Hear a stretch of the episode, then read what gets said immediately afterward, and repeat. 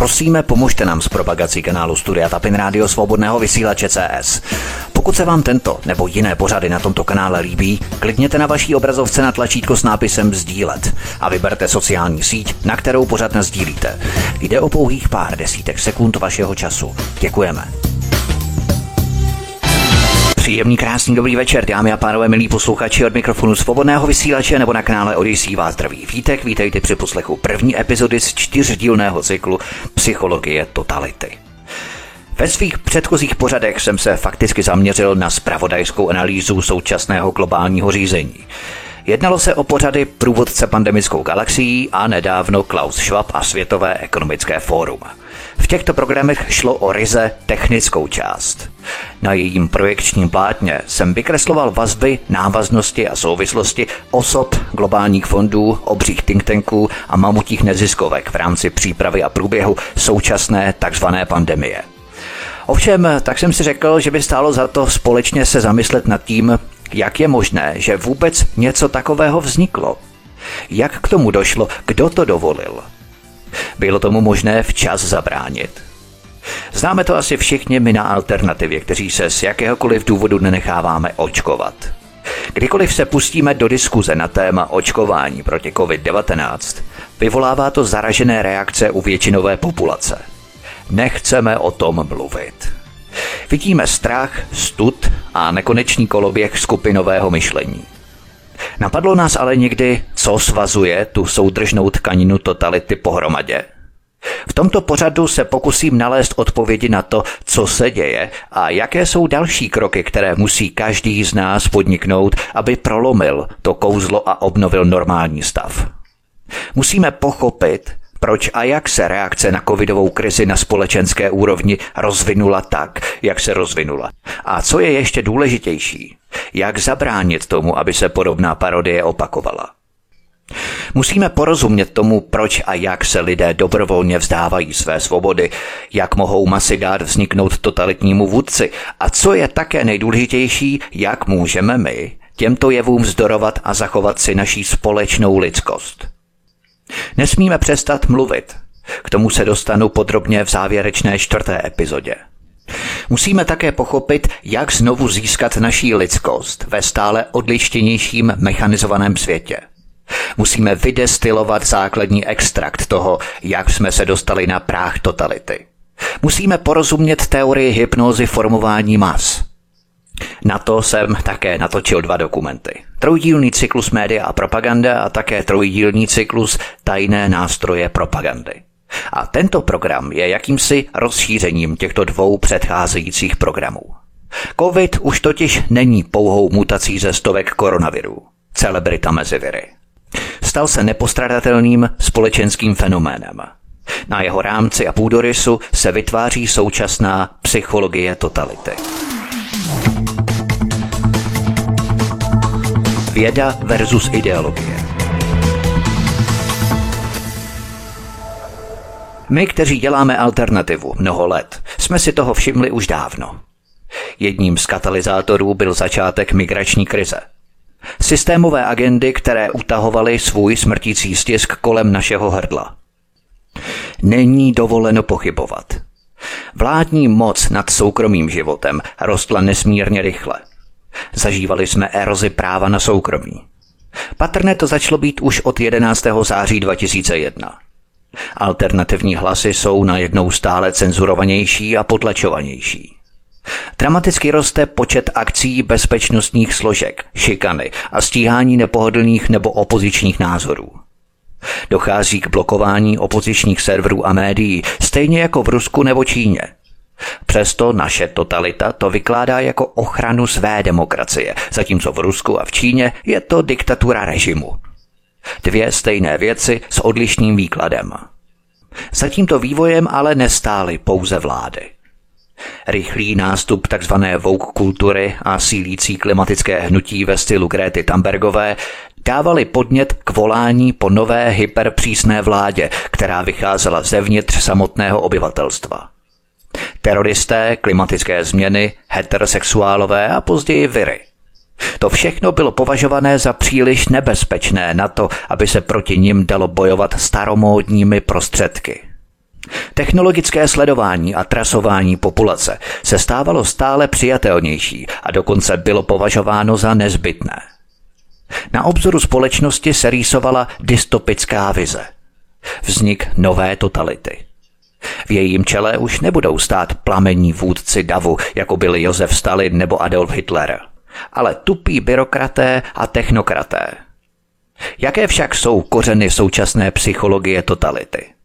Jaký je rozdíl mezi dnešní totalitou a těmi minulými v první polovině 20. století? Podstata tohoto rozdílu spočívá v oblasti psychologie. Běžné diktatury jsou totiž založené na primitivním psychologickém mechanismu, totiž na vytváření atmosféry strachu mezi obyvatelstvem. Tento strach je založený na brutálním potenciálu diktátorského režimu. Naproti tomu současná totalita má své kořeny v zákeřném psychologickém procesu formování masy. Teprve důkladná analýza tohoto procesu nám umožní pochopit šokující chování totalitarizovaného obyvatelstva. Vidíme to všude kolem nás. Přehnaná ochota jednotlivců obětovat své osobní zájmy ze solidarity s kolektivem, tedy s masami. Hluboká až patologická nesnášenlivost vůči disidentským, tedy alternativním hlasům a také výrazná náchylnost k pseudovědecké indoktrinaci a propagandě. Toto formování masy je v podstatě druhem skupinové hypnózy, která ničí etické sebeuvědomění jednotlivců a zbavuje je schopnosti kritického myšlení. Tento proces je ve své podstatě zákeřný. Populace se stávají jeho oběťmi, aniž by to tušili. Většina lidí si ale tohoto posunu k totalitě ani nevšimne.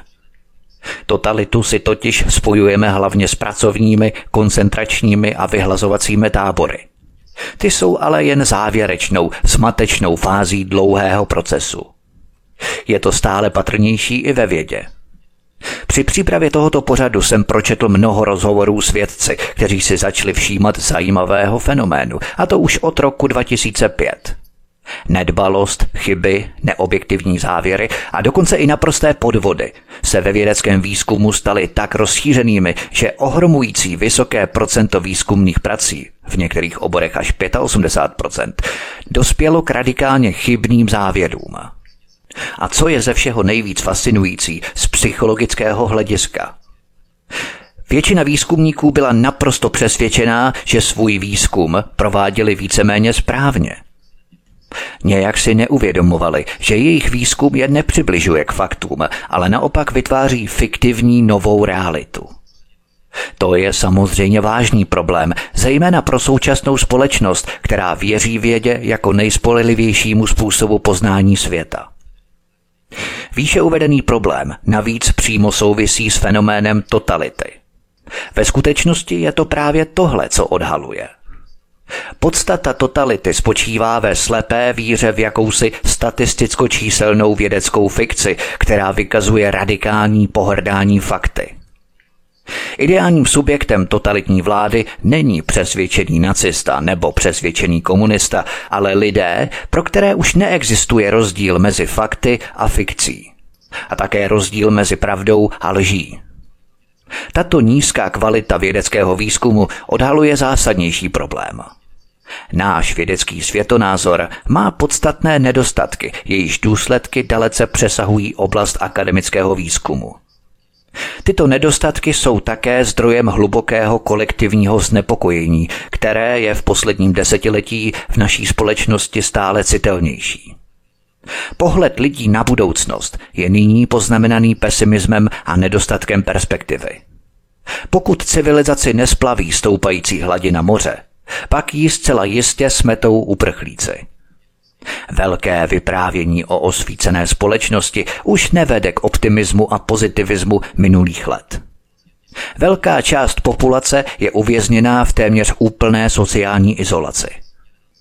Pozorujeme nárůst absencí způsobených duševním utrpením, nebývalé rozšíření užívání psychotropních léků, epidemii vyhoření, která paralyzuje celé podniky a státní instituce – Exponenciálně rostou všechny ukazatele sociálního stresu. Každý, kdo zná teorii systému, ví, co to znamená. Systém směřuje k bodu zvratu. Je na pokraji reorganizace a hledání nové rovnováhy. Stále více lidí chce zpět svou suverenitu. Snaží se nebýt zadlužení vůči tomuto zločineckému systému finančních supů a bankovních upírů. Právě tento finanční sektor sehrál významnou roli ve slepé uličce, ke které dochází a do které se řídíme. Hovořím o digitální měně, kterou jsem podrobně probíral ve druhém dílu pořadu Klaus Schwab a Světové ekonomické fórum. Tento přerod a reorganizace společnosti provází fenomén psychologie totality. Začátky COVID-19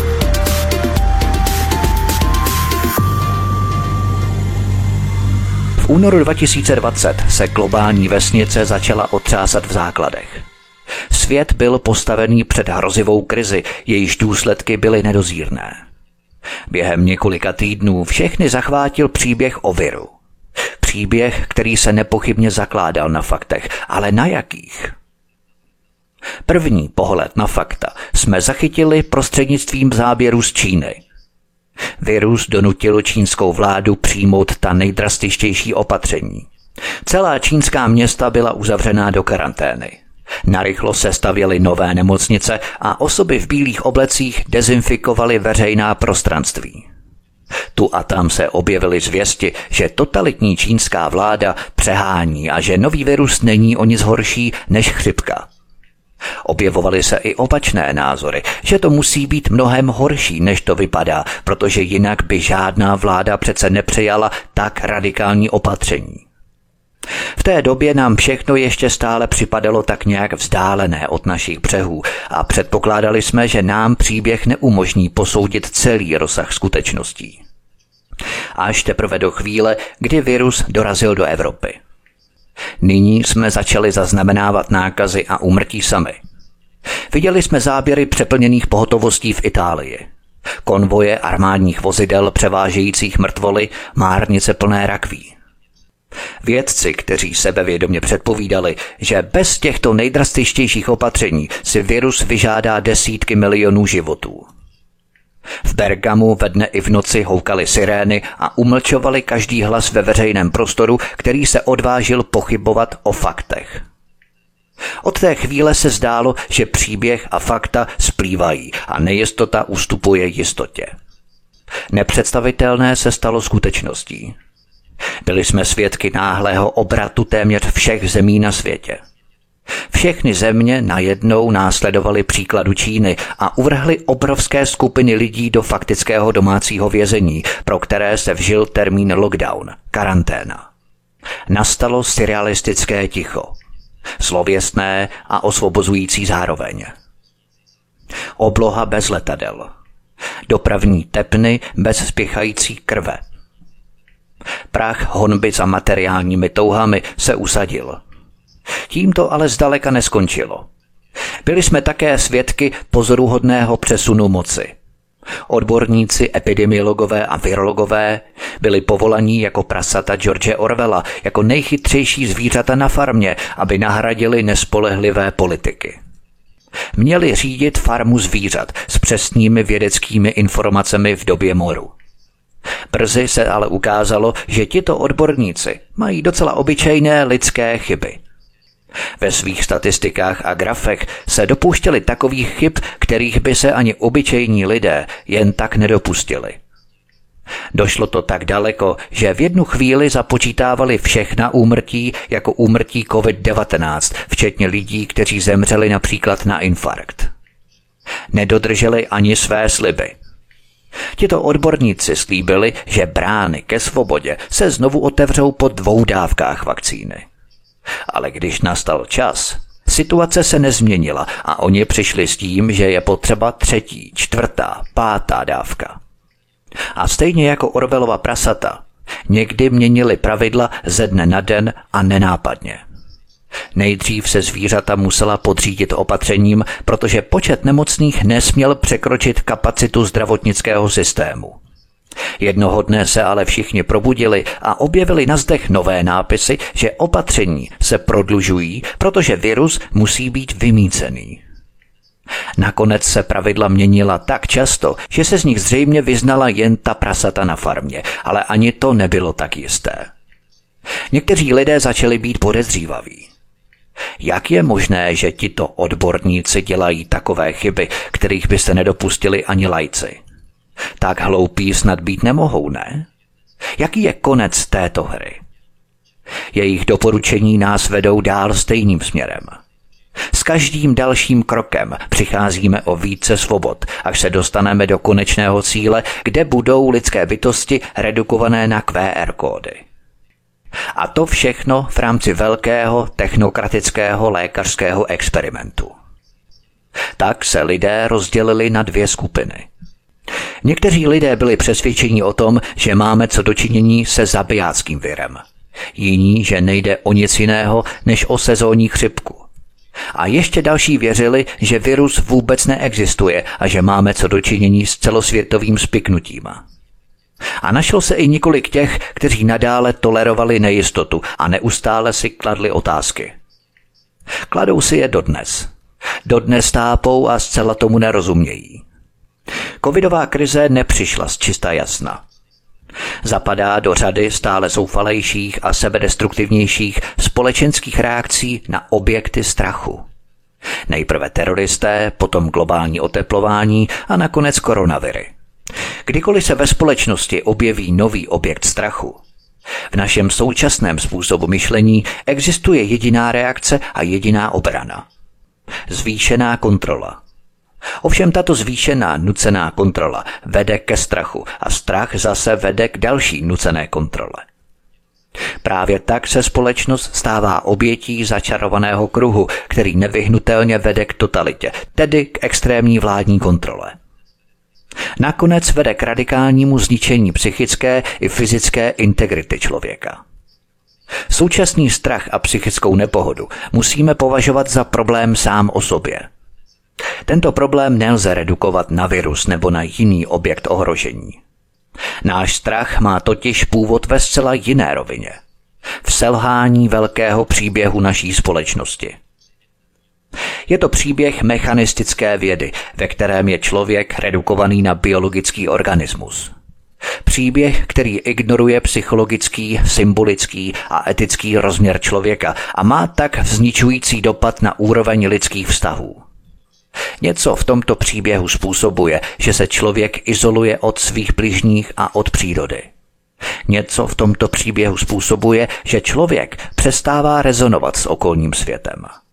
Něco v tomto příběhu mění lidskou bytost v atomizovaný subjekt. A právě tento atomizovaný subjekt, člověk jako inventární číslo, je základním stavebním kamenem totalitního státu. Dnešní totalita není historickou náhodou. V konečném důsledku je logickým důsledkem mechanistického myšlení a klamné víry ve všemocnost lidské racionality. Jako taková je totalita určujícím rysem osvícenské tradice. Právě to se pokusím ve svém pořadu podrobit analýze. Budu analyzovat symptom totality a zasadím ji do širšího kontextu společenských jevů, jejichž je součástí. Stupňující se společenské krize 21. století jsou projevem základního psychologického a ideologického převratu. Posunu tektonických desek, na kterých spočívá světonázor. Zažíváme okamžik, kdy se stará ideologie naposledy vzchopí k moci, než se zhroutí. Každý pokus o nápravu současných společenských problémů, ať už jsou jakékoliv, na základě staré ideologie, situaci jen zhorší. Tento problém nelze řešit stejným způsobem myšlení, který jej vytvořil. Řešení našeho strachu a nejistoty nespočívá ve zvýšení technologické kontroly. Skutečným úkolem, před kterým stojíme jako jednotlivci i jako společnost, je vybudovat nový pohled na člověka a svět. Najít nový základ naší identity. Formulovat nové zásady soužití s druhými a přehodnotit aktuální lidskou schopnost mluvit pravdu. Posloucháte první epizodu z čtyřdílného cyklu Psychologie totality. Od mikrofonu svobodného vysílače nebo na kanále Odyssey vás vítek. Písnička je před námi, písnička je na cestě a po ní pokračujeme dál v našem povídání. Hezký večer a příjemný poslech. Od mikrofonu svobodného vysílače a nebo na kanále Odyssey vás vítek. Posloucháte první epizodu z čtyřdílného cyklu Psychologie totality.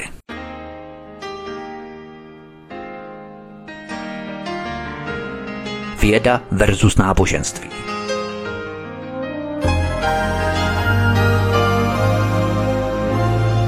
Náboženství po tisíce let obracelo pohled člověka dovnitř a točilo se kolem pojetí člověka jako hříšníka. Hříšníka, který lže, podvádí a ztrácí se ve světských pokušeních.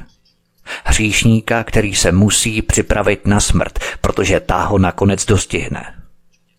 Pokud člověk na tomto světě trpěl, bylo to proto, že se nedokázal vyrovnat jako morální a etická bytost, protože žil v hříchu. Nebyl to svět, který musel být spochybněný, byl to člověk sám. To všechno se změnilo se vznikem vědy. Člověk věřil, že díky síle rozumu může svět upravit, zatímco on sám může zůstat nezměněný. Sebral odvahu a vzal svůj osud do svých rukou. Využil vlastní rozumové síly, aby pochopil svět a utvořil novou rozumovou společnost. Příliš dlouho byl nucen mlčet ve jménu Boha, kterého nikdo nikdy neviděl. Příliš dlouho byla společnost zatížená dogmaty, která postrádala jakýkoliv racionální základ. Nastal čas rozptýlit temnotu světlem rozumu. Osvícení je osvobození člověka. Galileo Galilei, Mikuláš Kopernikus, Izák Newton a další geniální myslitelé si strhli dogmatickou roušku z očí, aby mohli svět kolem sebe registrovat s otevřenou myslí. Dokázali, že určité aspekty reality lze zachytit v matematických a mechanistických vzorcích s neuvěřitelnou přesností a precizností. Zdálo se to být nezvratné, Tito myslitelé dosáhli nejen velkých intelektuálních úspěchů, ale zaujali také jedinečný humanistický a etický postoj ke světu a jeho hmotným objektům. Měli odvahu odložit dobové předsudky a dogmata. Přiznávali svou nevědomost a byli zvídaví a otevření tomu, co jevy sami o sobě říkají. Toto nevědění dalo vzniknout novému poznání, pro které byli ochotní vzdát se své svobody, někdy i do konce života. Byli to vědečtí bojovníci za pravdu. Ten, kdo mluví pravdu, prolamuje zavedený společenský konsenzus. Ten, kdo mluví pravdu, rozbíjí ustálený příběh, ve kterém společnost hledá útočiště, pohodlí a bezpečí. Je přece pohodlné držet se ustálených dogmat, postulátů a paradigmat jako ve vyhřátém měkkém zámutku sebeklamu, na který jsme staletí zvyklí. Musíme vylézt z vyhřátého měkkého zámotku sebeklamu do chladného, tvrdého a nepřátelského prostředí. A proto je mluvení pravdy nebezpečnou snahou. Vyvolává ve společnosti strach a vede k hněvu a agresi – Říkat pravdu je prostě nebezpečné. Je ale také nezbytné. Pokud není společenský konsenzus včas rozebraný a obnovený, zahnívá a nakonec má na společnost dusivý dopad. Vědu lze v podstatě definovat jako otevřenou mysl. Původní vědecká praxe, která tvořila základ osvícenství, na krátkou dobu pozastavila předsudky o pozorovaných věcech. Byla otevřená co do největší rozmanitosti nápadů a myšlenek, předpokladů i hypotéz. Věda pěstovala pochybnosti a nejistotu považovala za ctnost. Nechávala fakta mluvit sama za sebe. Nejen fakta měla svobodu prosadit se. Mohu nesouhlasit s tím, co říkáte, ale budu do smrti hájit vaše právo to říkat, prohlásil Voltaire. Věda také osvobodila člověka od jeho nezralosti, kterou si sám způsobil. Prolomila vládu náboženských dogmat, která se ve veřejné sféře do značné míry zvrhla v nátlak, útlak, přetvářku a pokrytectví, podvod a lež. Tato otevřenost ve vědě přinesla bohaté ovoce. Vědecká metoda byla použitá k pochopení a předpovědi pohybu nebeských těles, k popisu kivadla a výpočtu gravitačního zrychlení, ale také ke studiu chování zvířat, k pochopení fungování mysli, ke zmapování struktury jazyku a ke vzájemnému porovnávání kultur. Mohla se pružně přizpůsobit každé oblasti zkoumání, každému předmětu výzkumu a v každé oblasti přinesla vznešené objevy. Tvary a barvy byly ve světle vědy rozlišené ostřeji než kdykoliv předtím. A zvuky zněly jasněji než kdykoliv předtím. Tato otevřenost mysli přinesla ty nejvznešenější poznatky a také překvapivé poznatky. Velcí fyzikové první poloviny 20. století nejpřísnějším způsobem dokázali, že jádro hmoty nelze oddělit od pozorujícího subjektu. Prokázali, že pozorování hmotného objektu mění objekt samotný. Dokonce se vědci vzdali iluze, že člověk může někdy dosáhnout jistoty. Werner Heisenberg svým principem neurčitosti prokázal, že není možné jednoznačně určit ani čistě materiální fakta, jako je umístění hmotných částic v čase a prostoru. Velké mozky, které nejpřísněji sledovaly rozum a fakta, dospěly k závěru, že podstata věcí se nakonec vymyká logice a nelze jí uchopit. Také samotná myšlenka předvídatelnosti v hmotném světě, fanaticky hlásaná francouzským vědcem Pierrem Simonem Laplazem v 18. století, byla ve 20. století znehodnocená americkým matematikem a meteorologem Edwardem Lorencem. Cituji. I když jste schopní zachytit složitý a dynamický jev v matematických vzorcích, stejně byste ani se vzorci v ruce nebyli schopní předpovědět jejich chování na vteřinu dopředu. Konec citace. A konečně představa vesmíru jako mrtvého a nesměrového mechanického procesu se také ukázala jako vědecky neudržitelná. Teorie chaosu skutečně revolučním způsobem ukázala, že hmota se neustále organizuje způsobem, který nelze vysvětlit mechanisticky. Vesmír je obdařený směrem i vůlí. To samé tvrdil už i Isaac Newton v 17. století, cituji. Zákony mechaniky se vztahují pouze na velmi omezenou část reality. Konec citace. S rozvojem vědy to bylo stále jasnější, alespoň pro ty, kteří měli oči, aby to viděli. Ve 20. století to velký matematik René Tom vyjádřil takto, cituji.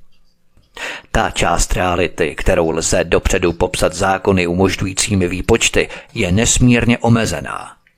A pokračoval ještě důležitěji. Všechny významné teoretické pokroky, podle mého názoru, vznikly díky schopnosti jejich vynálezců vžít se do kůže věcí, dokázat se vcítit do všech entit vnějšího světa. Právě tento druh identifikace proměňuje objektivní jev v konkrétní myšlenkový experiment. Konec citace. To vrhá překvapivé světlo na povahu vědy. Většina lidí se totiž domnívá, že věda spočívá v navazování suchých logických souvislostí mezi objektivně pozorovatelnými fakty. Ve skutečnosti se ale věda vyznačuje empatií, rezonující s přízněností mezi pozorovatelem a zkoumaným jevem – Věda jako taková naráží na nepoznatelnou a tajemnou podstatu, která se vymyká logickému vysvětlení a kterou lze popsat pouze jazykem poezie a metafory. Zjišťujeme, že věda se v tomto smyslu snoubí s náboženstvím. A to více, než bychom si třeba mohli myslet. Max Planck vydal svědectví o této zkušenosti a to možná tím nejpřímnějším způsobem, cituji. Věda nakonec dospěje tam, kde kdysi začínalo náboženství, do osobního kontaktu s nepojmenovatelným. Konec citace. Na základě této zkušenosti fyzikové 20. století přehodnotili velké náboženské a mystické spisy, například Upanišávy. Obsah a struktura těchto textů jejich obraznost a symbolika nabízejí lepší uchopení skutečnosti než jakýkoliv logický, racionální diskurs.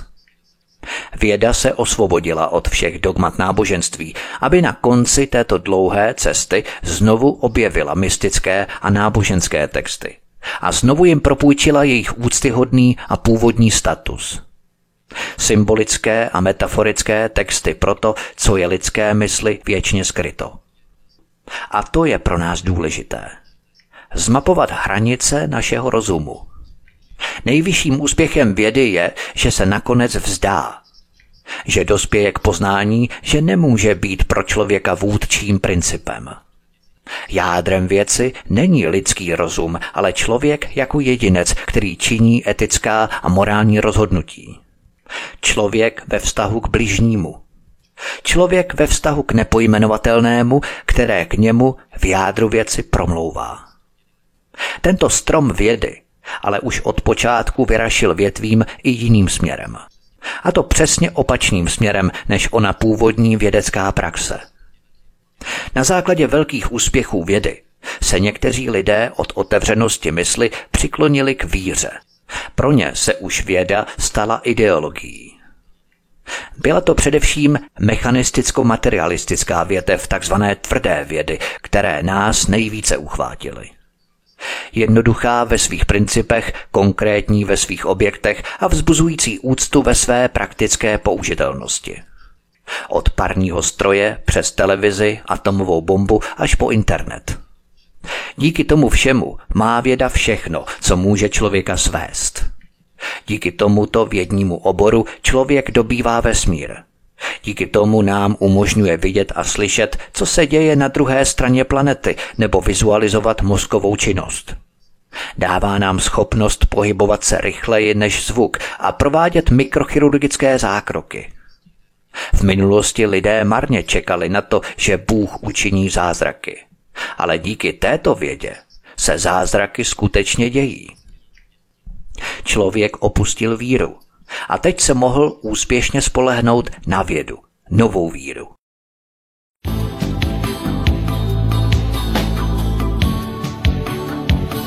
Náboženství versus svoboda.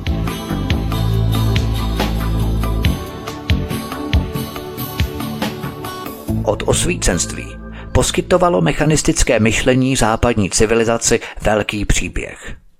Podle tohoto příběhu všechno začíná velkým třeskem, který uvede do pohybu rozpínající se vesmír a vytvoří řadu jevů s rostoucí složitostí. Nejprve vzniká vodík, pak helium a následně všechny ostatní prvky prostřednictvím střídajících se procesů fúze a exploze. Prvky se zhlukují a vytvářejí hvězdy a planety. Jedna z nich, Země, obsahuje vodu. Tato voda umožňuje vznik aminokyselin, které jsou často považované za první formu života. A odtud jednoduché formy života postupně ustupují složitějším formám, až se nakonec objeví člověk. Prozatímní konečný bod evoluce. Věda si tak vytvořila svůj vlastní mýtus o stvoření. Podobně jako Bible měla svůj mýtus o stvoření, tak ho má teď i věda. Z tohoto pohledu se člověk stává bezvýznamným vedlejším produktem mechanistických procesů, jakýmsi vývojem v celém řetězci evoluce. Člověk si to možná neuvědomuje, ale na našem lidství ve skutečnosti nezáleží. Není to nic podstatného pro tuto vědu.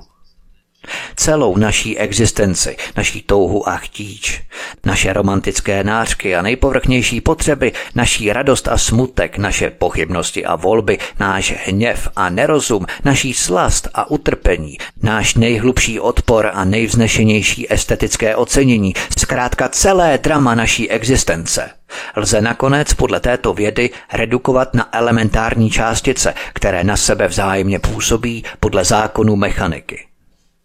To je krédo mechanistického materialismu. Ten, kdo o tomto krédu pochybuje, se dobrovolně prohlašuje za blázna nebo za šílence. Pochybovat se stále smí, ale jen o těch správných věcech.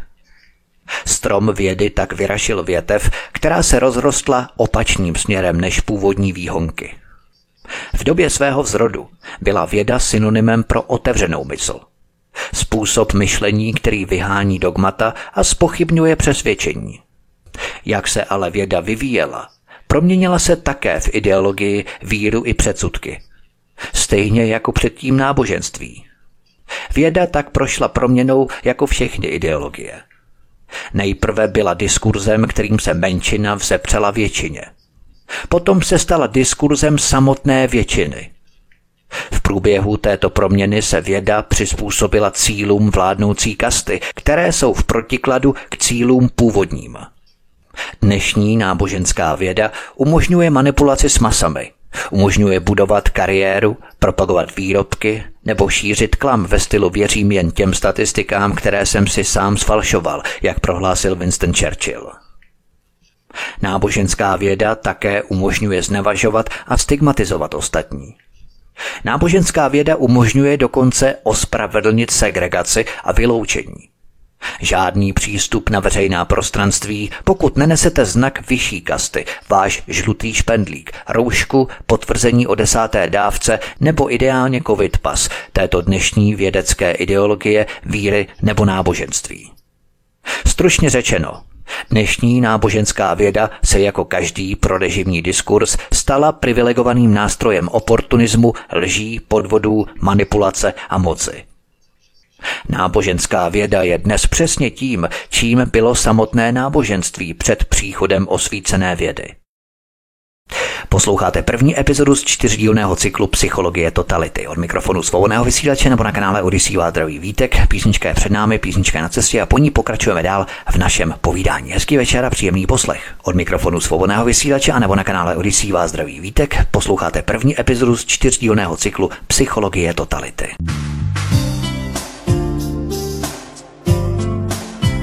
Falešná věda.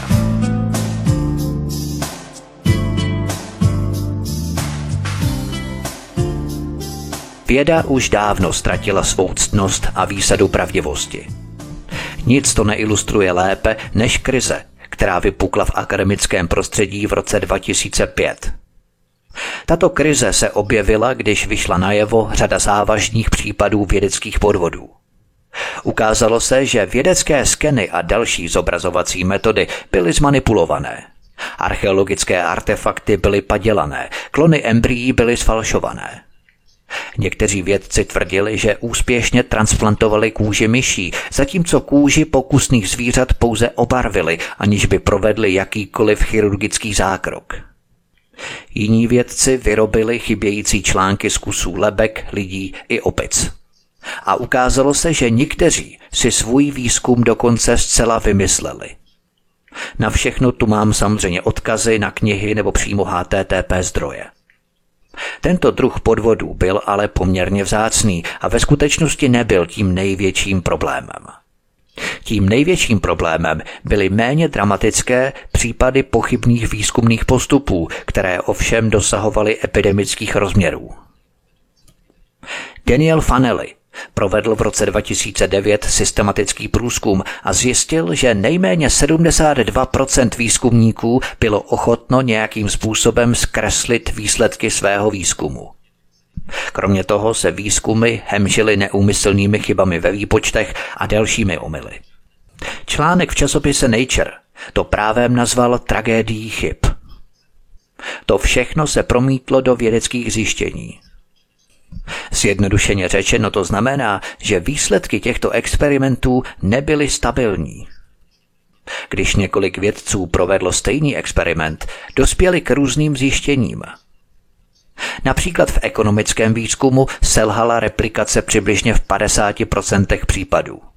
Ve výzkumu rakoviny asi v 60% případů a v biomedicínském výzkumu neméně než v 85% případů.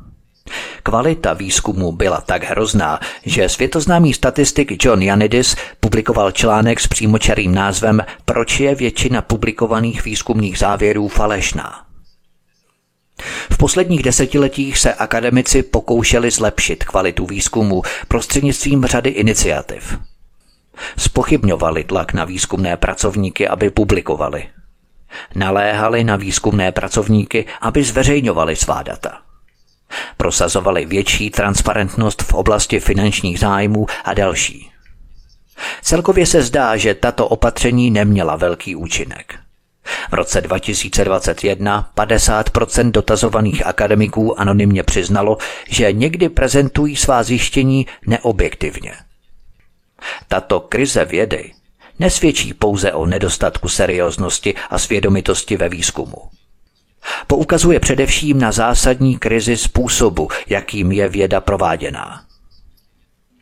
Naše interpretace objektivity je prostě chybná. Je přehnaně založená na představě, že čísla jsou preferovaným přístupem k faktům. Podíváme-li se na vědecké obory s nejhoršími výsledky falšování, je zřejmé, že významnou roli hraje měřitelnost jevů. Například v chemii a fyzice to nebylo tak špatné. V psychologii a medicíně je ale situace bídná. V těchto oborech vědci posuzují nesmírně složité a dynamické jevy. Posuzují fyzické a psychické fungování člověka. Takové objekty jsou v podstatě měřitelné jen ve velmi omezené míře, protože je nelze redukovat na jednorozměrné charakteristiky. A přesto se až příliš často setkáváme se zoufalými pokusy sformovat je do podoby dat, čísel. V medicíně a psychologii jsou ale veškerá měření velmi relativní. Během covidové krize si veřejnost uvědomila snad poprvé relativitu lékařských měření, když jsme byli svědky zjevných problémů s PCR testy. Rychle se ukázalo, že test lze provádět různými způsoby, že poskytuje značně variabilní výsledky, a nebo že výsledky lze také různě interpretovat. Testy a metody sběru dat s nízkou validitou nejsou problematické jen sami o sobě. Brání také výzkumníkovi, aby se pokusil pochopit svůj objekt jiným, možná méně sofistikovaným, ale za to často vhodnějším způsobem. Například právě také pomocí slovních prostředků. To je skutečné drama oborů, jako je medicína a psychologie. V těchto oborech se upustilo od klasického výzkumu, jako jsou důkladné případové studie prováděné zkušenými lékaři. Místo toho je nahradil výzkum, který se sice tváří jako vědecký, ale často vědecký není. Metrické údaje se sice mohou zdát jako sofistikovanější a objektivnější způsob popisu předmětu výzkumu, ale často sdělují méně než obratný popis pomocí slov. To částečně vedlo k dalším problémům, které se objevily v době vědecké krize. Všudy přítomným chybám, lajdáctví a neobjektivním závěrům, o kterých jsem hovořil před chvílí. Nejvíce zarážející je, že si většinou sami badatelé sotva uvědomují, že s jejich metodologií není něco v pořádku. Většinou považují své vědecké fikce za realitu. Pletou si svá čísla s fakty, jejich jsou zkreslenou ozvěnou. A to též platí pro velkou část populace, která této vědecké ideologii slepě důvěřuje. Můžeme to nazvat posvátným kultem bílých plášťů. Vzhledem k pádu náboženství nemá široká populace jinou ideologickou víru. Čísla a grafy prezentované v masmédiích jsou mnoha lidmi považované za faktickou realitu. Právě do této roviny umístujeme ideální subjekt totalitního státu. Subjekt, který už nepozná rozdíl mezi pseudovědeckou fikcí a realitou. Nikdy předtím nebylo takových lidí tolik jako na počátku 21. století. Nikdy předtím nebyly společenské podmínky tak náchylné k totalitě.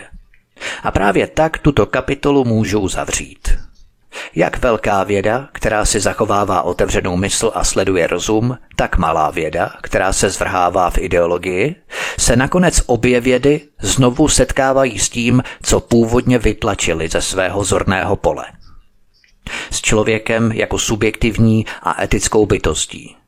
S náboženstvím, jehož prapodstatu věda znovu objevuje.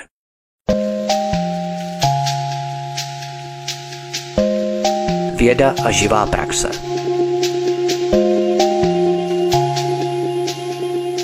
Věda nevede pouze k poznání a intelektuálnímu pokroku, ale má také účinky v reálném světě.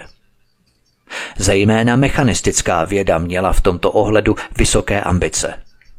Chce přizpůsobit svět lidem, usnadnit a zpříjemnit jim život a nakonec odstranit utrpení a dokonce i smrt – Tyto ambice věda do jisté míry také naplnila.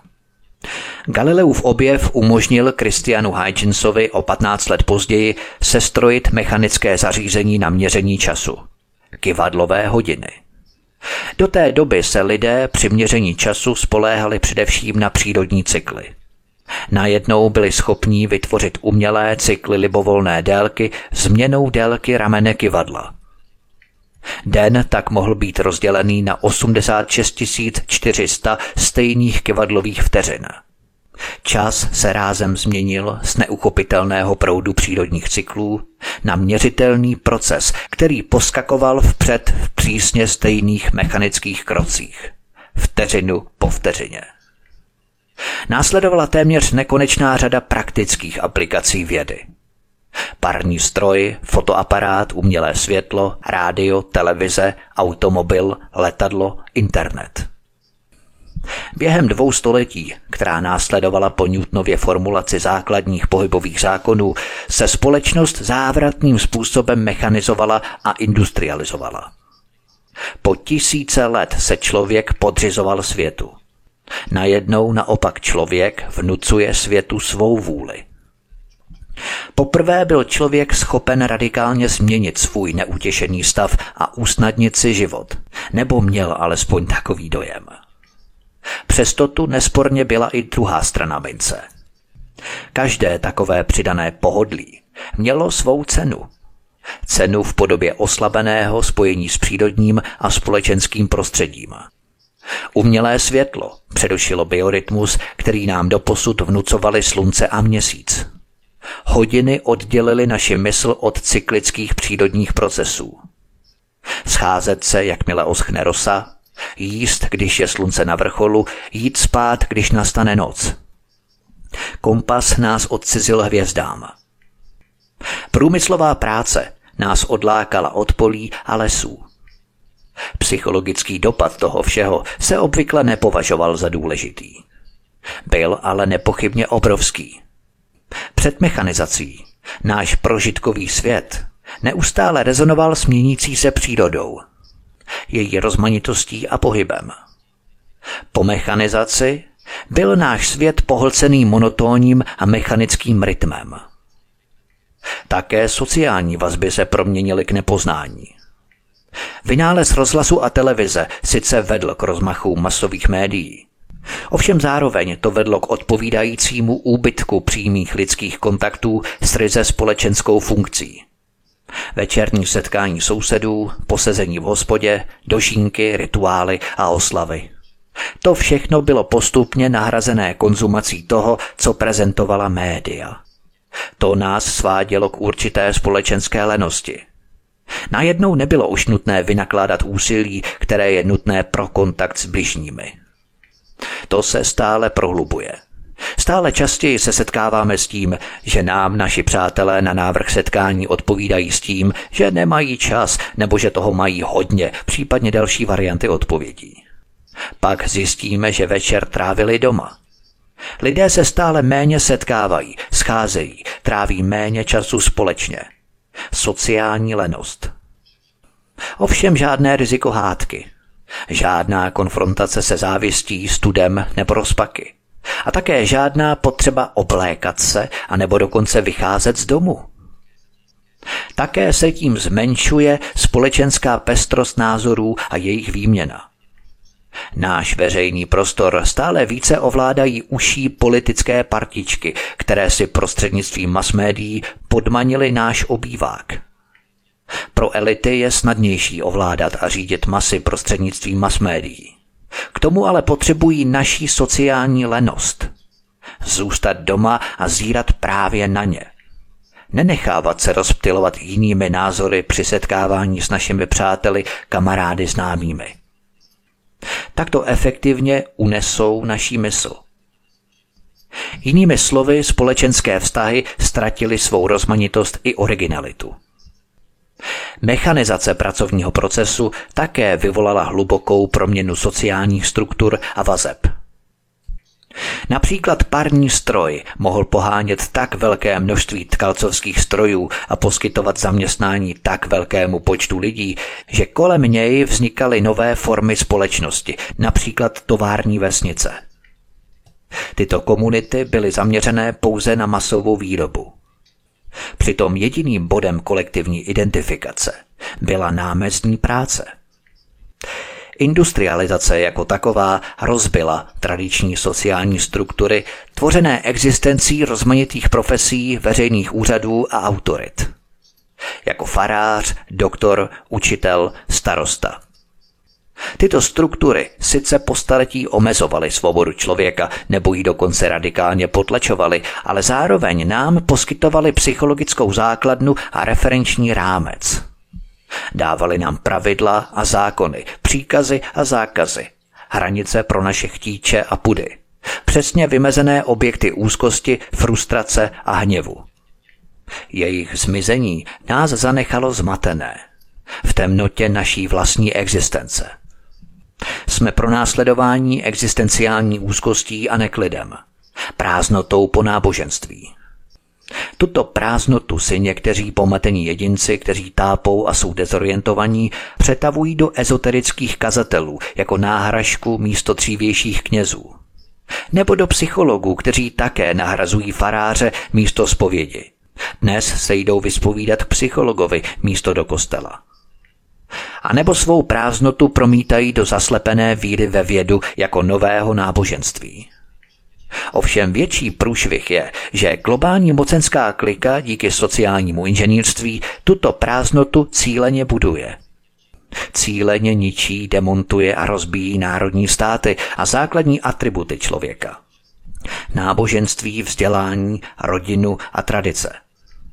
Základní strukturu našeho života – Globální mocenská klika velmi dobře ví, že tato prázdnota hraje klíčovou roli při formování mas a totality. Právě globalisté chtějí zhmotnit a představit nové bohy na zemi. Bohy, kterými budou právě oni, se svou neomezenou digitální nadvládou, se svou digitální identitou a se svým kreditním sociálním systémem a hlavně digitální měnou – Posloucháte první epizodu z čtyřdílného cyklu Psychologie totality. Od mikrofonu svobodného vysílače nebo na kanále Odisí Vádrový Vítek. Písnička je před námi, písnička je na cestě a po ní pokračujeme dál v našem povídání. Hezký večer a příjemný poslech. Od mikrofonu svobodného vysílače a nebo na kanále Odisí vás Vítek posloucháte první epizodu z čtyřdílného cyklu Psychologie totality. Mechanizace vědy také snižuje význam a hodnotu lidské práce – Masová výroba totiž učinila konečný výsledek práce méně hmatatelným. V minulosti jsme pracovali, abychom vyrobili předměty potřebné k udržení naší tělesné existence a lidí kolem nás. Pracovali jsme, abychom se nakrmili, zahřáli dům, oblékli se proti drsným podmínkám a pohledům ostatních. To se změnilo s rozvojem průmyslového prostředí. Teď najednou pracujeme, abychom vyráběli předměty pro lidi, kteří jsou kdesi daleko. Odpověď na otázku, jaký je smysl vlastní práce, už nevychází z vlastního těla a našich potřeb.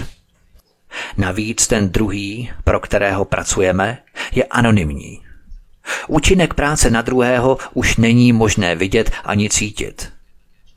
Se zánikem velké části místní, drobné a řemeslné výroby se přerušila přímá vazba mezi výrobcem a spotřebitelem. Ve většině případů už my, kteří materiální statek vyrábíme, nepřicházíme do kontaktu s lidmi, kteří se ho chystají použít. Když je výrobek dodaný, my, kteří jsme ho vyrobili, už nejsme svědky radosti nebo vděčnosti ve tváři příjemce – Právě tyto viditelné, jemné fyzické efekty poskytují člověku uspokojení z práce. Jsou nejpřímějším znakem toho, že práce má smysl. Smysl práce se dnes rozplynul, vyblednul. Dělník se stal, jak se říká, kolečkem v průmyslovém stroji, které promazává pouze myšlenka na naší výplatu. Práce se změnila z těžkopádného, ale ve své podstatě smysluplného existenciálního úkolu v odosobněnou utilitární nutnost.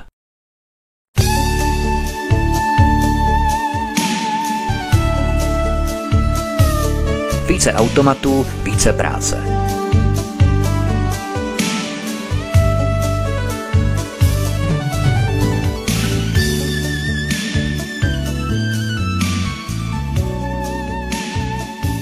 Kromě slábnoucího smyslu práce vyvstal ještě jeden další problém. Industrializace a mechanizace práce náš život neusnadňují. Jednoduše nemusíme vykonávat méně práce. Naopak se zdá, že s příchodem robotizace a automatizace máme práce daleko víc než dřív. Jenom abychom uživili sebe a své blízké. Nemělo by to být spíše naopak. Na počátku 20. století britský ekonom John Maynard Keynes předpověděl, že do konce století, tedy 20. století, se technologický pokrok promítne do 15-hodinového pracovního týdne, který bude společnosti stačit k výrobě všeho, co potřebuje. Jeho předpověď se ale nenaplnila. Na konci 20. století lidé pracovali déle než kdykoliv předtím. To, co John Maynard Keynes nevzal v úvahu, bylo vytváření nesmyslné a zbytečné práce v neuvěřitelném měřítku. Profesor antropologie David Graeber to popsal ve své dobře známé knize Bullshit Jobs. Ptal se náhodně vybraného vzorku lidí, zda se myslí, že jejich práce má smysluplný přínos pro společnost. Přibližně 37% respondentů odpovědělo rozhodným ne. Dalších 13% si nebylo jisto. Tato bullshit jobs, tedy nepodstatná místa, vznikla především v administrativním a ekonomickém sektoru a v nesčetných profesích, které tyto sektory podporují. David Graeber vypráví příběh Kurta, který pracuje ve firmě poskytující pomocné služby německé armádě. Tím ilustruje míru absurdity, která postupně začala charakterizovat pracovní život a existenci tolika lidí. Cituji z knihy. Německá armáda si najímá subdodavatele pro své IT práce. Firma si najímá subdodavatele, který se stará o logistickou stránku. Logistická firma si najímá subdodavatele na personální řízení a já pracuji pro tuto firmu. Předpokládejme, že se voják přestěhuje do kanceláře o dvoje dveře dál. Místo toho, aby si jednoduše vzal svůj počítač a odnesl si ho tam, musí vyplnit formulář. IT firma dostane formulář, lidé si ho přečtou, schválí žádost a pošlou ji logistické firmě. Logistická společnost pak schválí přesun počítače do kanceláře o dvoje dveře dál na chodbě a požádá nás o zaměstnance. Pracovníci kanceláře mé společnosti pak dělají svou práci a tady přicházím na řadu já. Přijde mi e-mail, přijďte v čase B do baráku C. Obvykle jsou tato kasárna vzdálená asi 100 až 300 kilometrů od mého domu, takže si půjčuji auto. Jedu pronajatým autem do kasáren, Dám dispečerovi vědět, že jsem přijel, vyplním formulář, odpojím počítač, dám počítač do krabice, zapečetím krabici, požádám nikoho z logistiky, aby krabici odnesl do místnosti o pět metrů dál na chodbě, tam krabici znovu otevřu, vyplním další formulář, znovu připojím počítač, zavolám koordinátorovi, aby věděl, jak dlouho mi to trvalo, nechám si podepsat několik lidí, odjedu pronajatým autem domů, pošlu všechny papíry koordinátorovi a dostanu zaplacení zaplaceno. Takže místo toho, aby voják mohl přesunout svůj počítač o pět metrů dál po chodbě, musí dva lidé jet celkem 6 až 10 hodin, vyplnit asi 15 formulářů a promrhat více než 400 eur na daních. Konec citace z knihy. To je zajímavý aspekt fenoménu nesmyslné práce. Člověk by si navíc myslel, že v soukromých firmách ovládaných kapitalistickým honem a diktovaných ziskem takováto absurdní práce také nebude existovat. Proč by ziskový podnik krvácel své peníze na nerentabilní pracovníky? Tuto myšlenku ale můžeme odsunout do říše iluzí. V soukromém sektoru se také množí nesmyslná práce – Můžeme to přičíst především změnám v podnikové kultuře. Dnešní vedoucí pracovníci mají málo kdy skutečný osobní zájem na úspěchu či neúspěchu společnosti, kterou vedou. Mohou si proto dovolit vytvářet nesmyslná pracovní místa, třeba aby udělali laskavost přátelům, nebo aby dodali firmě sofistikovanou image zaměstnávání nejrůznějších takzvaných odborníků. Ale je v tom ještě něco víc. Bujení administrativního a ekonomického sektoru souvisí s mnohem zásadnějšími psychologickými tendencemi v naší společnosti. Nekonečné šíření pravidel, postupů a administrativy obvykle pramení z mezilidské nedůvěry a neschopnosti tolerovat nejistotu a riziko. Vláda a obyvatelstvo vyžadují stále více, aby všechno bylo prováděné rigidně správně. To zahrnuje nekonečné množství procedurálních ustanovení, která jsou nezbytná k určení toho, kdo nese finanční a právní odpovědnost, pokud se něco pokazí. Dnešní nutkání neustále co si regulovat a kontrolovat je frenetickou snahou zvládnout stále rostoucí úzkost. Pokud se mezilidské vztahy vyznačují zásadní nedůvěrou, život se beznadějně komplikuje a společnost vynakládá energii na vytváření nejrůznějších bezpečnostních mechanismů. Ty ve skutečnosti nedůvěru ještě více podněcují a především psychologicky vyčerpávají. Proto je také fenomén bullshit jobs přímo spojený s epidemí vyhoření na pracovištích. To, co činí pracovní výkon nesnesitelným, obvykle nejsou samotné nároky, ale nemožnost prožívat smysl a uspokojení z práce. Prožívat práci jako akt tvorby. Něco jsme vyrobili, anebo jsme se i na výrobě spolu podíleli něčeho hmatatelného a tak máme i zpětnou vazbu z používání výrobků. Nakonec vzniká zvláštní paradox. Pocity zášti a pomsty vůči těm, kteří smysluplnou práci mají. Je pozoruhodné, že jsou to především lidé, kteří vykonávají práci přímo užitečnou. Zdravotníci, popeláři, řemeslníci, zemědělci – jak je možné, že v současné době jsou právě tyto nezbytné profese tak špatně ohodnocené, že musí žít téměř na hranici bídy nebo přežívat z dotací? Vzpomeňme na zemědělce, kteří produkují potraviny, tedy nejpotřebnější výrobky ze všech.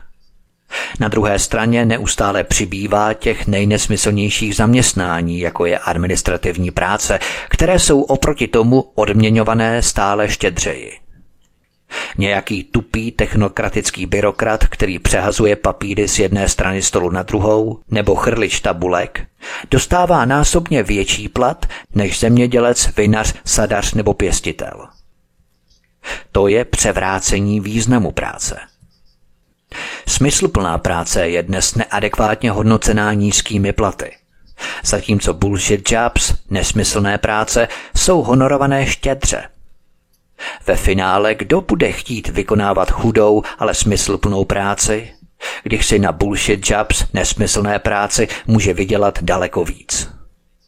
O to víc se ztrácí podstata práce samotné. Vymýšlí se stále více pseudooborů, specializací a zaměření. Nemluvě o gender oborech, které nejsou pro náš život vůbec podstatné a nezbytné.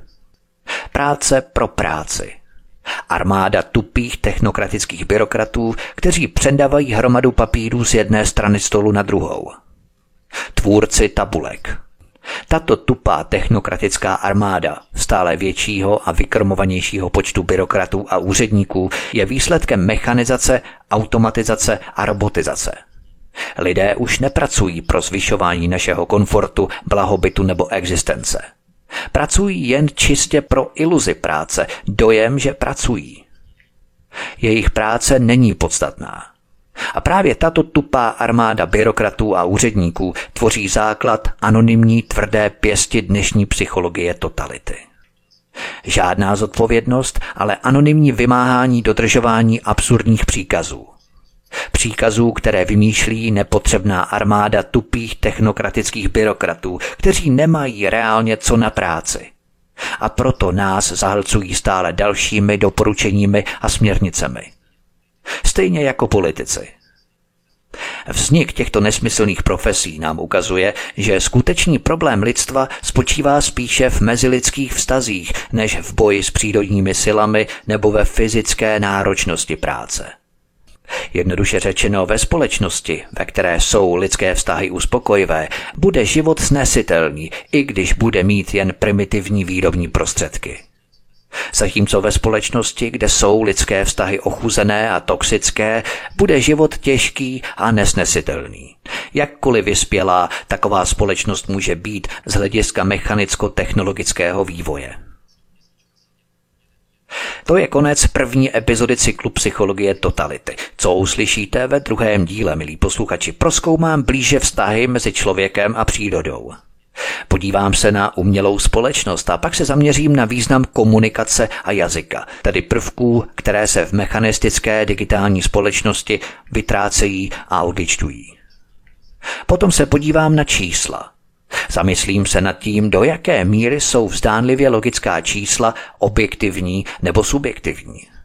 Podřizují se čísla oficiálnímu příběhu, anebo je to právě naopak. Pak pohlédnu na zajímavý fenomén – Čím přeregulovanější společnost je, tím více práhne po jistotě. To souvisí, aniž bychom si to třeba uvědomovali, s naší ranou vývojovou psychologií, kdy se formuje naše vzhlížení k autoritám, ale také narcismus, egoismus a nejistota. A nejen na to se podívám ve druhém díle Psychologie totality. Já budu rád, milí posluchači, když budete tento díl, jakož i další ostatní díly pořady, mé pořady sdílet na sociální média, když se přihlásíte na kanál Odisí kliknutím na tlačítko odebírat tady na tomto kanále a také na zvoneček zapnout notifikace, abyste nezmeškali další tři díly Psychologie totality, které budou neméně zajímavé snad pro vás než díl tento.